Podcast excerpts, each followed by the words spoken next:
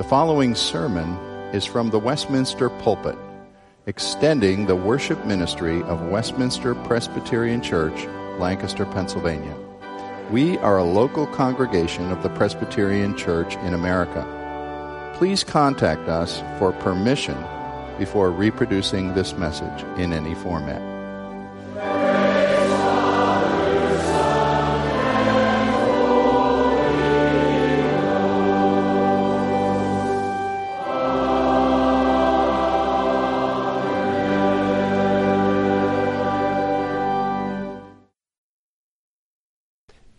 With me, if you will, to the book of Deuteronomy. Our text for tonight is Deuteronomy chapter 9. We'll be reading the entirety of it. Deuteronomy 9. It's a, it's a long text, but I hope you can follow with me. And there are Pew Bibles if you need them. Deuteronomy 9.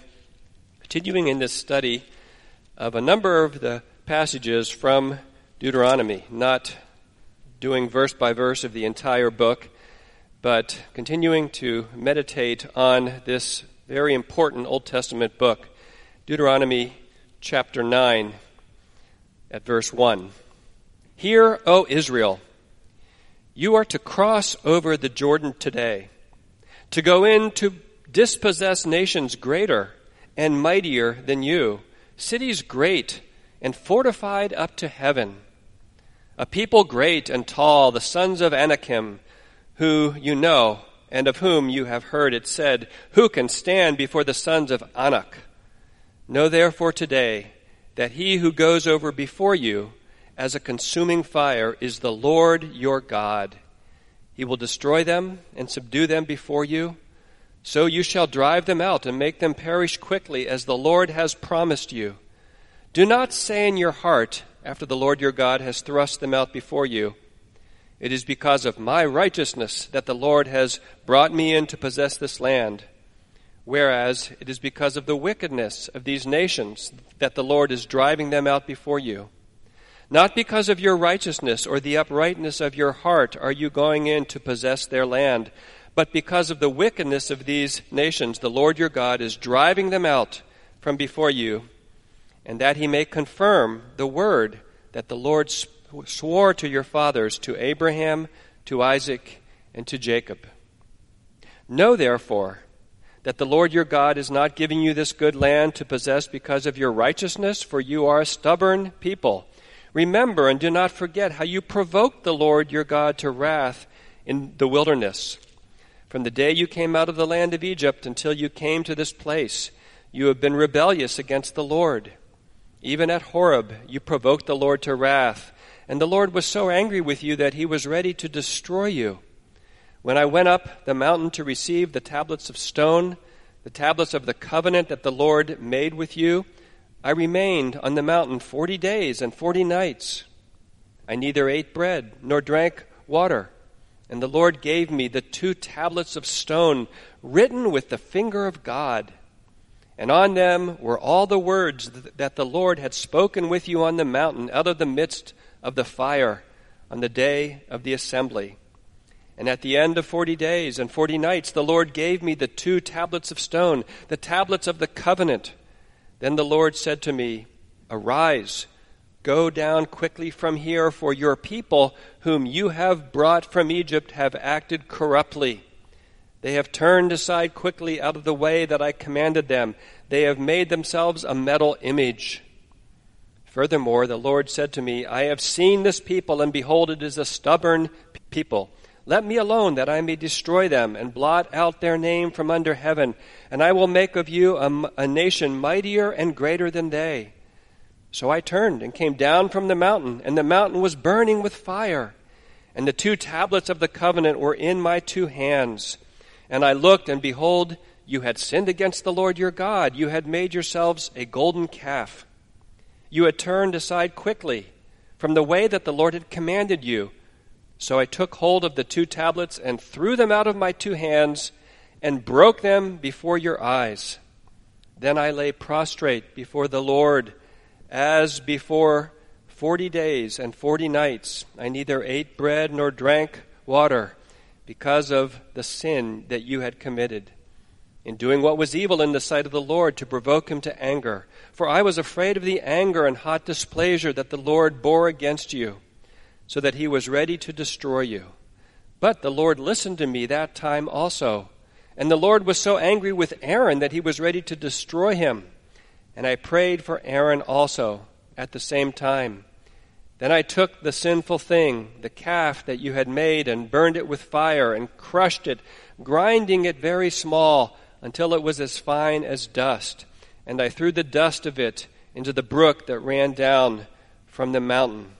And then skipping down to verse 25, Moses uh, has given some other examples of their stubborn rebellion. Verse 25 So I lay prostrate before the Lord for these 40 days and nights, because the Lord had said he would destroy you.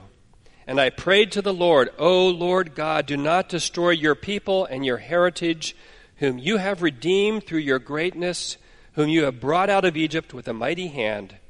Remember your servants, Abraham, Isaac, and Jacob. Do not regard the stubbornness of this people or their wickedness or their sin, lest the land from which you brought us say, Because the Lord was not able to bring them into the land that he promised them, and because he hated them, he has brought them out to put them to death in the wilderness.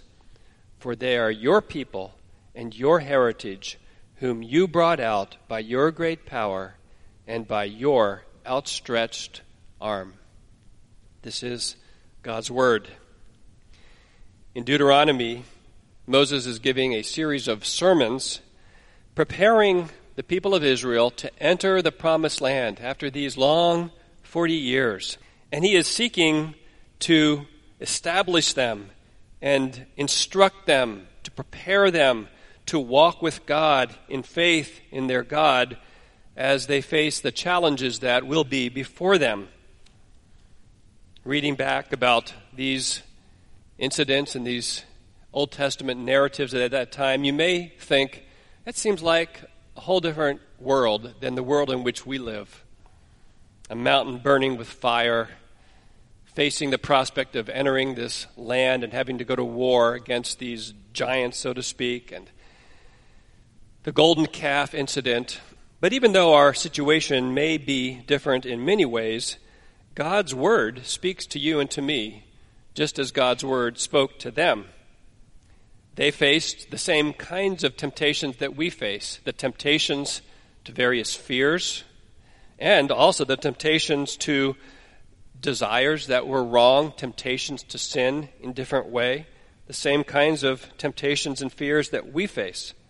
And we have much to learn about walking with God and about guarding our hearts in the pilgrim journey of faith as we walk with Christ. And I want us from our text to see three lessons about really walking with God in the face of the challenges that we face. When we face challenges to our faith, keep in view God's promise to be with you by His grace. In verses 1 through 5, Moses is preparing them, and he says, Hear, O Israel, this call to listen to the instruction he gives. That phrase appears a number of times in the book. You are to cross over the Jordan, he says, and this is what you're going to face there's this description given in verses 1 and 2 that they are called to go to war and dispossess these other nations that are inhabiting these, this land, these wicked nations that have come to this point that their, that their sin, we've seen in the past sermons, their sin is ripe, so to speak. It's falling under the judgment of God. It must be judged, and God's going to use this instrument of Israel to judge them. But we're told that they're going to face cities great and fortified up to heaven. What an interesting figure of speech. It's like you look at the city walls and they just keep going up to heaven. They're so high. Walls fortified up to heaven. A people great and tall, the sons of Anakim. And then Moses states this hearsay of what the general uh, saying was about them, of whom you have heard it said, Who can stand before the sons of Anak? That sounds pretty fearful to me, doesn't it? It's daunting. Reminds me of the scene from The Lord of the Rings, J.R.R. Tolkien's famous work, where Frodo and uh, Sam, his, fa- his faithful companion, have arrived to Mordor, this terrible dark land where the, the Lord of Mordor dwells. And they're stopping at the front gate. They're hiding on this hill above the front gate. And they look down, they see all these armies of the wicked forces of Mordor. And they just cringe. And they think, what? This is where we're supposed to go? can imagine what the Israelites faced as they thought about the daunting task before them. But Moses makes a number of points here in verses 3, 4, and 5. He is essentially saying to them, God has promised to be with you. God will go with you. Verse 3 Know therefore today that he who goes over before you as a consuming fire is the Lord your God. Your God is a consuming fire. What you think of as daunting is nothing to Him. He will destroy them and subdue them before you. It's interesting how they're called to carry out this holy warfare, uh, very unique warfare. We've talked about it in weeks past, but essentially, Moses is saying God will destroy them. He is with you. And then in verses 4 and 5, Moses goes on to exhort them not to think in their heart that somehow they are going to be victorious or they stand because of their righteousness. Don't think that you're getting this promised land because you are more righteous, because of your righteousness that, uh, that you have. Don't think that. It's because of the wickedness of the nations, but it's not because of your righteousness. So it's pointing to grace, salvation by grace. It was all of grace. And then, interestingly, in verse 5, Moses con- concludes that verse by saying, God, that he may confirm the word that the Lord swore to your fathers, to Abraham, to Isaac, and to Jacob. Moses is saying, God is going to drive these nations out, and it reaches back to these wonderful covenant promises, these promises that you read in the Old Testament to to the patriarchs, to Abraham and Isaac and Jacob, and really the very heart of God's promises to the patriarchs was I will be your God and I will be with you. And God also promised that the whole world would be blessed through them, and we know that was fulfilled in Jesus Christ. I will be with you, and that was fulfilled ultimately in the coming of Jesus Christ. God with us. As we face challenges to our faith, keep in view God's promise to be with us. One line of application to us is facing the transitions in our lives. When you think of it, the Israelites were going to experience a great transition. We've talked about it. John Hayward talked about it the other week about how this was a generation raised with manna, and many of them had never had any other kind of food, apparently. Manna has all, is all they'd eaten, so when the, the Lord talked about uh, land flowing with milk and honey, they had to try to imagine that. They hadn't tasted that before. And when the book of Joshua begins, it's interesting that this great time of transition, of entering the land, and it's interesting that what the Lord says to Joshua in Joshua 1 5, no man shall be able to stand before you all the days of your life, just as I was with Moses, so I will be with you. Interesting, isn't it? That promise to be with him.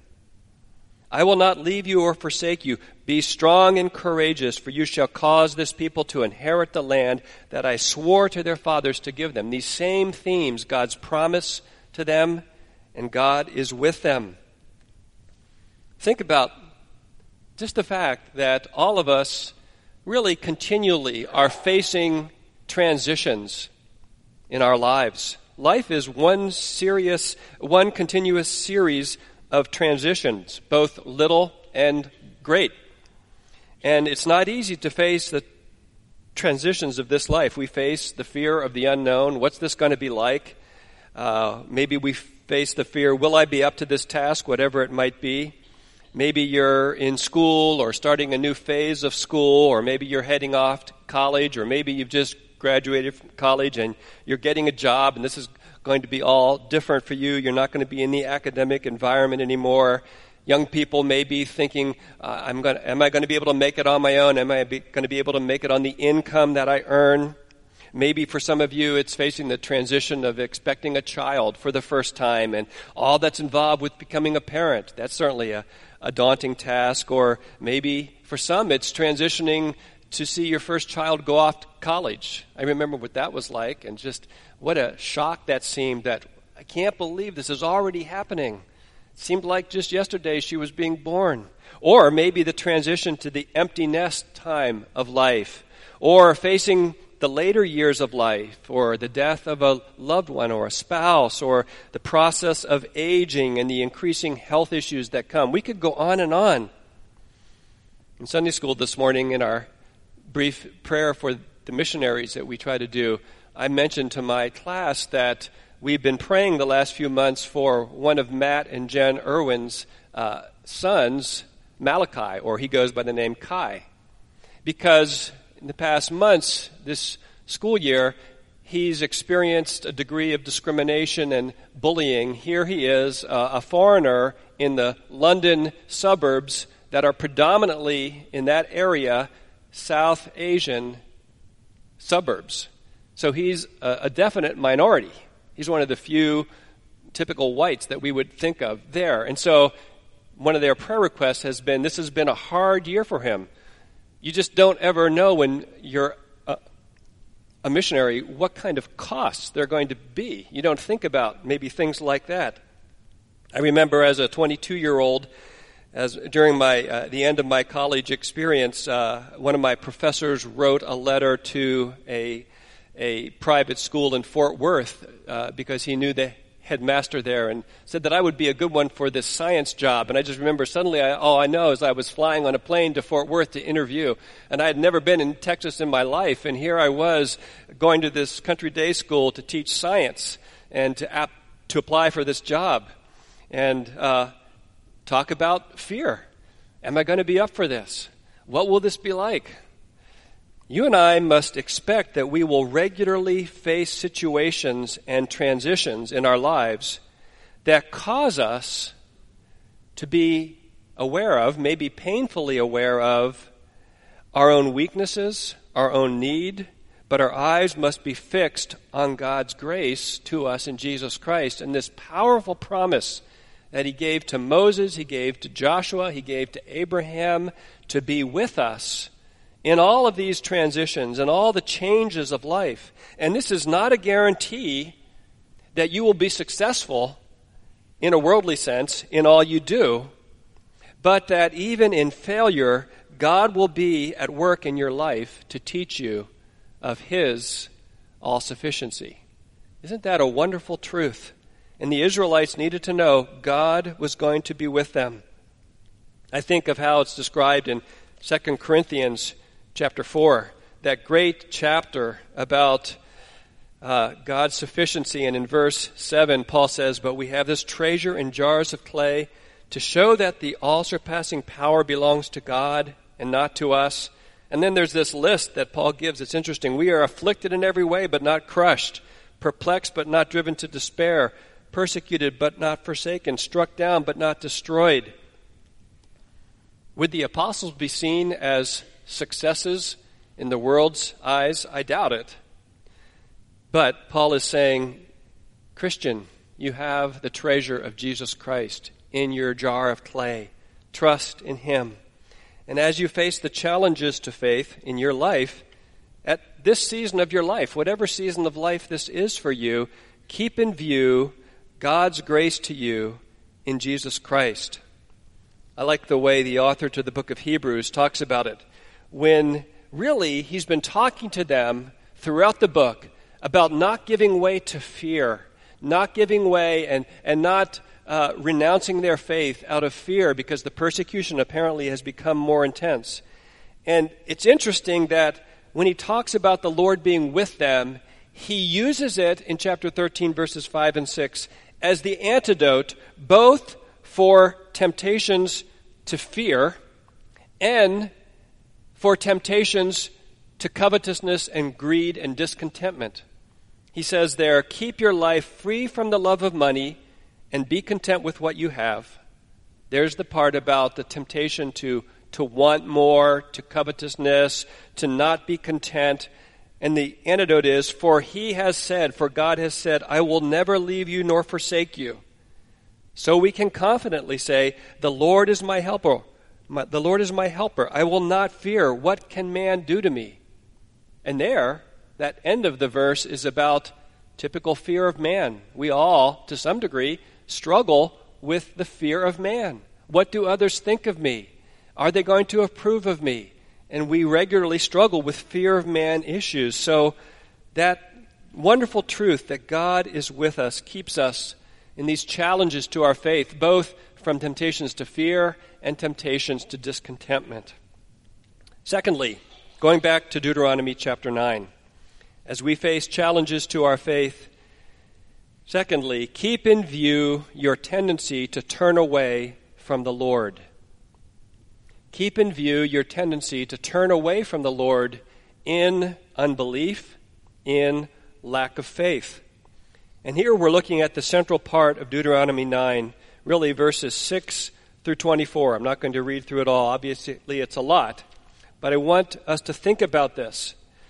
Our unbelief, our lack of faith as Christians, can be very ordinary. Ordinary in the sense of letting the mindset of the world settle into our hearts and seeing things and reacting to this world uh, apart from the eye of faith, apart from seeing things from a biblical point of view. But, as our text describes, unbelief can be very dramatic too. And here's a very dramatic Old Testament incident that's like a riveting incident that should, and it's used in, in the New Testament a number of times as a reminder, as really almost a startling incident of unbelief and a number of times in Deuteronomy 9, the word rebellion is used, the word stubbornness is used. Stubbornness is not always bad if it's stubbornness in faith. That's good. Or stubbornness in persevering, but stubbornness in rebellion and in a pathway of sin, that's not good. And here Moses recounts in Deuteronomy the incident involving the Israelites and the golden calf. You could read it in Exodus 32 as well.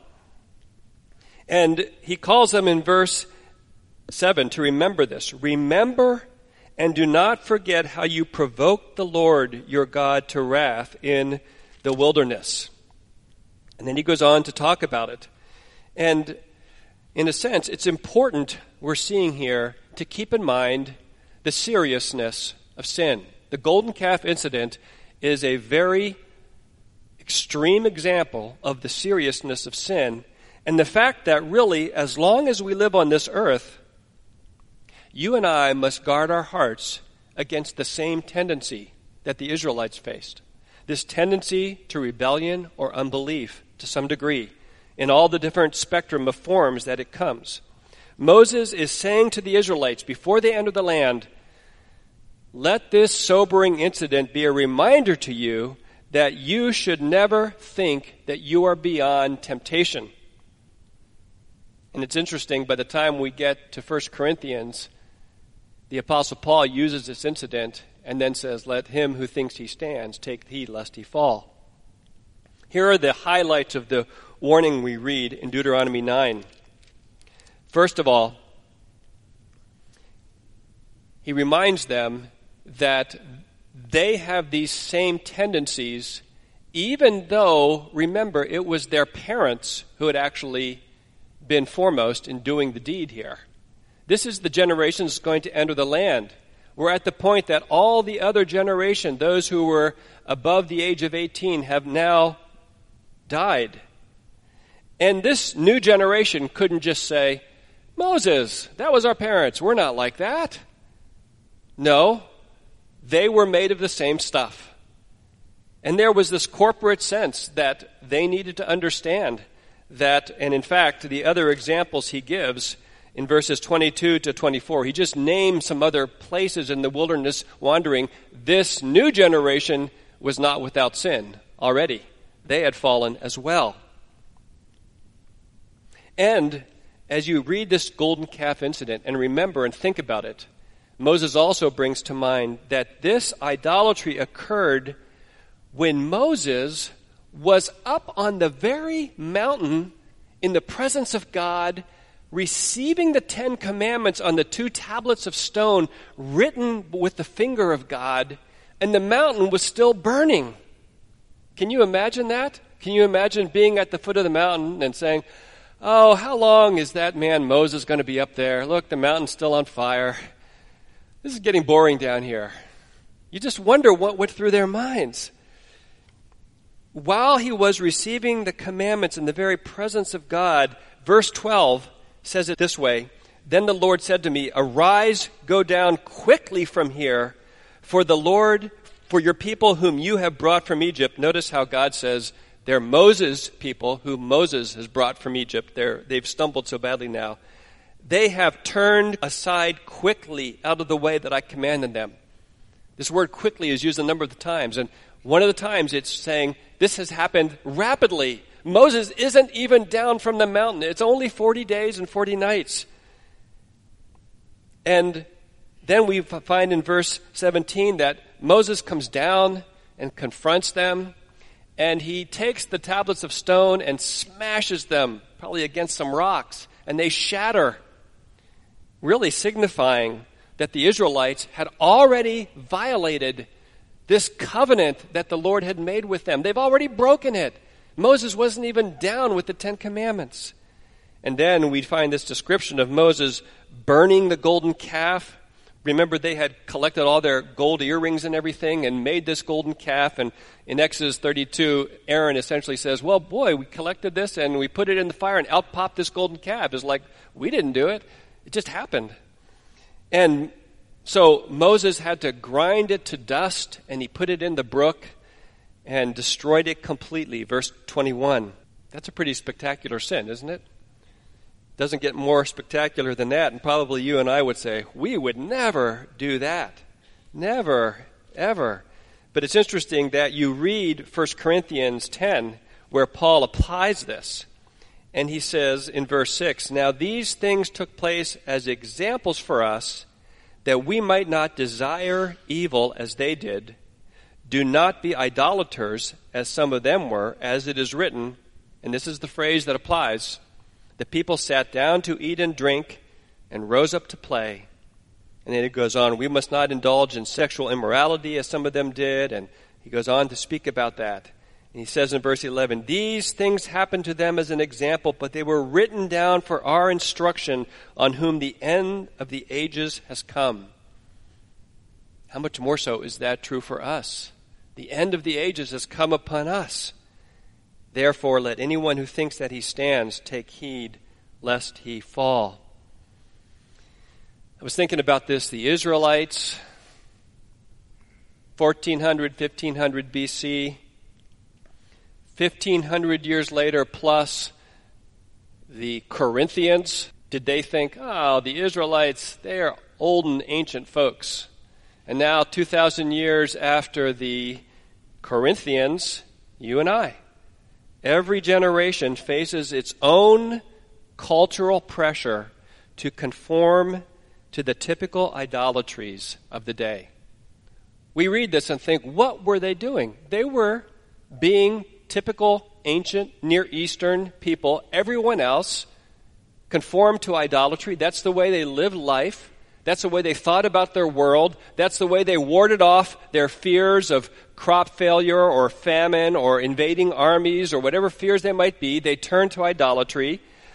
It was a very strong draw. And another element of idolatry was the temptation to sinful desire. It was linked in typically with sexual immorality and sinful pleasure. And so idolatry was part of the world system. And it was the air they breathed. They swam in the water of it. Even though they had been in Egypt, they had been somewhat separate, still, they knew about idolatry. And we come to Corinth, where Paul uses it as an example. The Corinthians were tempted by the pressures of their own society. And we, if we went back to 1 Corinthians 10, they were tempted to eat at the idol temples and houses and participate in, in their neighbor's barbecue there, that they were having a party there. And it was idolatrous, but it was all linked to the social stratus of the time. And so it shouldn't surprise us that you and I live with similar cultural idolatries that are very easy to buy into. I read an article about a year ago that said that a famous country music star of the past declared that country music had died, that it had lost its way. And the idea that this writer said was that country music no longer spoke about and sang about the themes of life from any kind of moral perspective, like the old country music apparently did about marriage and about uh, uh, facing addiction or things like that. But this author said that this famous country music singer said that it, now it's all about just Friday night getting drunk, drunk, meeting girls at the bar, and that's what it's all about. I don't know if that article's true or not, but it wouldn't surprise me if that was the case and then we would say that from a biblical point of view, if that's the way country music is now, then all these songs are just saying that typical, maybe Southern American Friday night activities are all just normal, good old fun. And we sing songs about it now. Listen to the radio about it. You might not even notice what's being said. But it's idolatrous. It's sinful. It's fallen. It's worldly. I'm sure that's very close to the kinds of attitude that the Israelites were thinking. Just a good old golden calf. Isn't that nice? Just what we need to ward off our fears and end our boredom while Moses is up on the mountain. But God says this is serious sin. It is stubborn rebellion. And that's just not the way we naturally think about th- sin. The more you read the Bible, the more you read the Old Testament and the New Testament, the more you see the serious nature of sin and that it is important for each of us as we fight the fight of faith to see how serious sin is. Even though we're saved by grace through faith, it was so costly that Jesus had to die for our sins. We need to be realistic about the wayward tendencies of our hearts. We can't close our eyes to these things.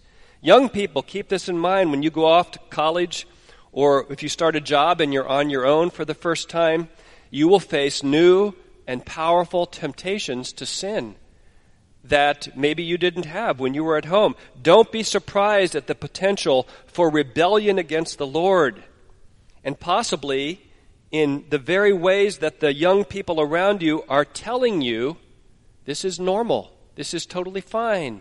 Don't believe what the Bible says about that. Think about what God says. Think about the golden calf incident. Think about the Lord Jesus Christ dying on the cross for our sins and rising again in glory to vindicate what he did and now being exalted at the Father's right hand. The Word of God is our only guide without the Word of God to tell us what is sin and what is not sin, it's like being lost in the woods and no GPS or no compass to guide you. All you can see is dark trees all around you. You need the compass of God's Word to guide you and to see the true nature of sin. Well, finally, as we face challenges to our faith, keep in view the grace and keeping power of Jesus. Keep in view the grace and keeping power of Jesus, our interceding Savior.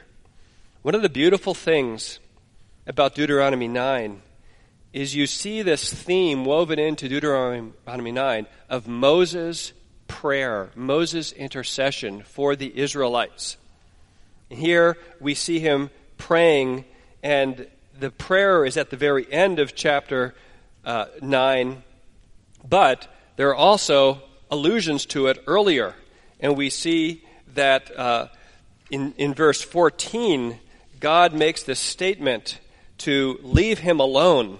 In other words, is God really saying, commanding Moses, don't pray to him? Commentators don't believe that that's the case, that in a sense, this wasn't a, a divine prohibition, Moses, do not pray. Uh, in fact, it clearly was received by Moses not as forbidding him to pray, but as an, inter, as an invitation from God to Moses to intercede. And that is what he does. In fact, it's really interesting that God even offers to destroy the Israelites, verse 14, to blot out their name from under heaven, and I, God, will make of you a nation mightier and greater than they. But commentators do not believe that God really, in a sense, hoped for that or wanted Moses to say, Oh, yeah, I think I'll take that option. Give me door number one. No. This was an incentive for Moses to pray for them, to be Christ like. In fact, the Bible says that God would raise up a prophet like Moses, and we know that the greater Moses was Jesus Christ. But just briefly, look at this prayer Moses prayed in verses 25 and following. It says, So I lay prostrate before the Lord for these 40 days and 40 nights. What a miraculous thing that Moses could pray and to not eat or even drink water for 40 days and nights. Because the Lord said he would destroy you. Verse 26. And in verse 26, we see the first of three different grounds. Moses, in a sense, argues with the Lord or reasons with the Lord. It's like Abraham praying for Sodom and Gomorrah. And verse 26 And I prayed to the Lord, O Lord God, do not destroy your people and your heritage, whom you have redeemed through your greatness, whom you have brought out of Egypt with a mighty hand. The first ground was linked with the fact that God had redeemed them. In this, this prayer, Moses uses the words you, you or your 12 times. He's basically saying, They are your redeemed people, O God. They've been redeemed by you. Do not destroy them. And then in verse 27, the second ground of his prayer is, is the history of God's promises and faithfulness to his covenant. Verse 27 Remember your servants Abraham, Isaac, and Jacob. Do not regard the stubbornness of this people or the wickedness of their sin. Remember, Lord, your promises, the history of God's promises to Abraham, Isaac, and Jacob. They are a people undergirded by the promises of God not based on their righteousness, but based on God's redemption. And then finally, in verse 28, the, the theme of the glory of God, the ground of the glory of God. Lest the land from which you brought us say, that land, by the way, is Egypt. So Moses is saying, I don't want Egypt and Egyptians to be able to say, because the Lord was not able to bring them into the land that he promised them, and because he hated them. He has brought them out to put them to death in the wilderness. Moses was concerned for the fame of God's name in the world. He didn't want any Egyptians or anyone saying, oh, God couldn't redeem them. God really hated them. He couldn't make them stand. In other words, the glory of God was the abiding ground of his prayer, the vindication of God's honor in the world. Then as you think about Moses praying, think about Jesus Christ. Think of Jesus coming into this earth from his heavenly glory, identifying with us in our humanity, humbling self to the point of death, even death on a cross, rising and being exalted to the Father's right hand. Think of Jesus Christ, the greater Moses, how he identified with us in our brokenness and our separation from God and in our sin to lift his people to heaven, to save them from their sins, to give them eternal life. What a greater prophet this was. Moses was nothing like Jesus Christ. He pales in comparison. This is the gospel. Jesus came and died and rose to save his people completely. And the truth of the gospel is that Jesus completes this work in us. He ever lives to make intercession for us. And so we have these vital examples from the New Testament of Jesus interceding. In Romans 8, we find that Paul confirms us in our faith by telling us that who is to condemn? Christ Jesus is the one who died, more than that, who was raised, who is at the right hand of God, who is indeed interceding for us. Who shall separate us from the love of Christ? The intercession, the prayer of Jesus Christ for his people in heaven, even as he stands and sits beside the Father, this is a great cause of assurance that God keeps us. And then we find in Hebrews as well, Hebrews chapter 7, we find this wonderful description of in verses 25 and 26. Consequently, he is able to save to the uttermost. That phrase is a great phrase. Save completely those who draw near to God through him, since he always lives to make intercession for them. What amazing truth this is. Keep in view the keeping power of Jesus Christ, our Savior. Keep in view Think of Moses in the presence of God for 40 days and 40 nights, and then think of him coming from the very presence of God directly into the scene of idolatry, the golden calf. What a jarring sensation that must have been. But then just think of Jesus Christ surpassing Moses in every way. It is a very great and encouraging truth of Scripture that we do not keep ourselves Yes, we are called to persevere in faith and obedience and in hope and in love, but God's people in Jesus Christ are kept by their God. Peter says that we are kept by the power of God through faith for a salvation ready to be revealed at the last time. God keeps us by enabling us to persevere in faith, but we're kept by the power of God, by the intercession of our great Savior, Jesus Christ. What a wonderful truth this is. We want to think about the honor of Christ in our lives. And are we living for Him in, face of the, in the face of the challenges of our life? It's reading about the heroic figure in missionary history, Henry Martyn, who lived only to be 31. He died in 1812. But as a young man, after graduating at the top of his class in mathematics and receiving this coveted Wrangler Award, Martyn shunned the prospect of prosperity in England and went to India as a missionary, as many of you know, a missionary to Muslims. And after translating the New Testament and the Book of Common Prayer into the Hindustani language, he went to Persia, which is now Iran, and translated the Bible into the Persian language. And while he was in Persia, a Muslim friend there told him a story about an incident that supposedly had taken place during the Crusades. This friend said Prince Abbas Mirza killed so many Christians that Christ from the fourth heaven took hold of Muhammad's skirt to entreat him to desist. This is what Henry Martyn's Muslim friend told him when he was in Persia.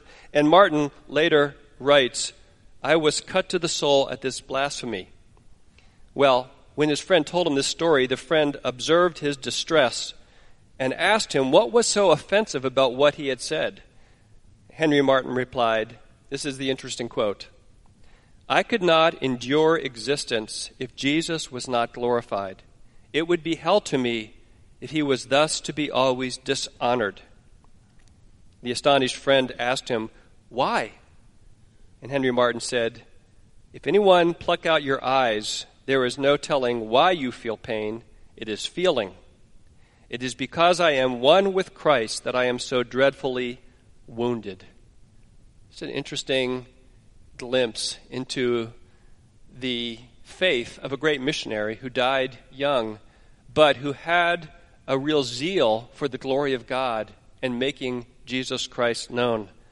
I don't know what the challenges you may face to your faith this week might be. Keep in mind, God present with you through Jesus Christ. God still declaring that sin is a very serious thing, but also rejoicing that Jesus Christ ever lives to make intercession for us. Let us pray. O Lord, our God, we are uh, in awe of the glory of your name. We know that it doesn't fill our minds and, heart, and our hearts like it should. We know that we are often weak in faith and we are struggling like the Corinthians or like the Israelites. We trifle with sin. O oh Lord, help us not to do that because of our awareness of you, because of the promises of the gospel, because of the cross of Jesus Christ, because of the, the deep, deep love of Jesus, vast, unmeasured, boundless, free. Keep us through his love, we pray. Amen.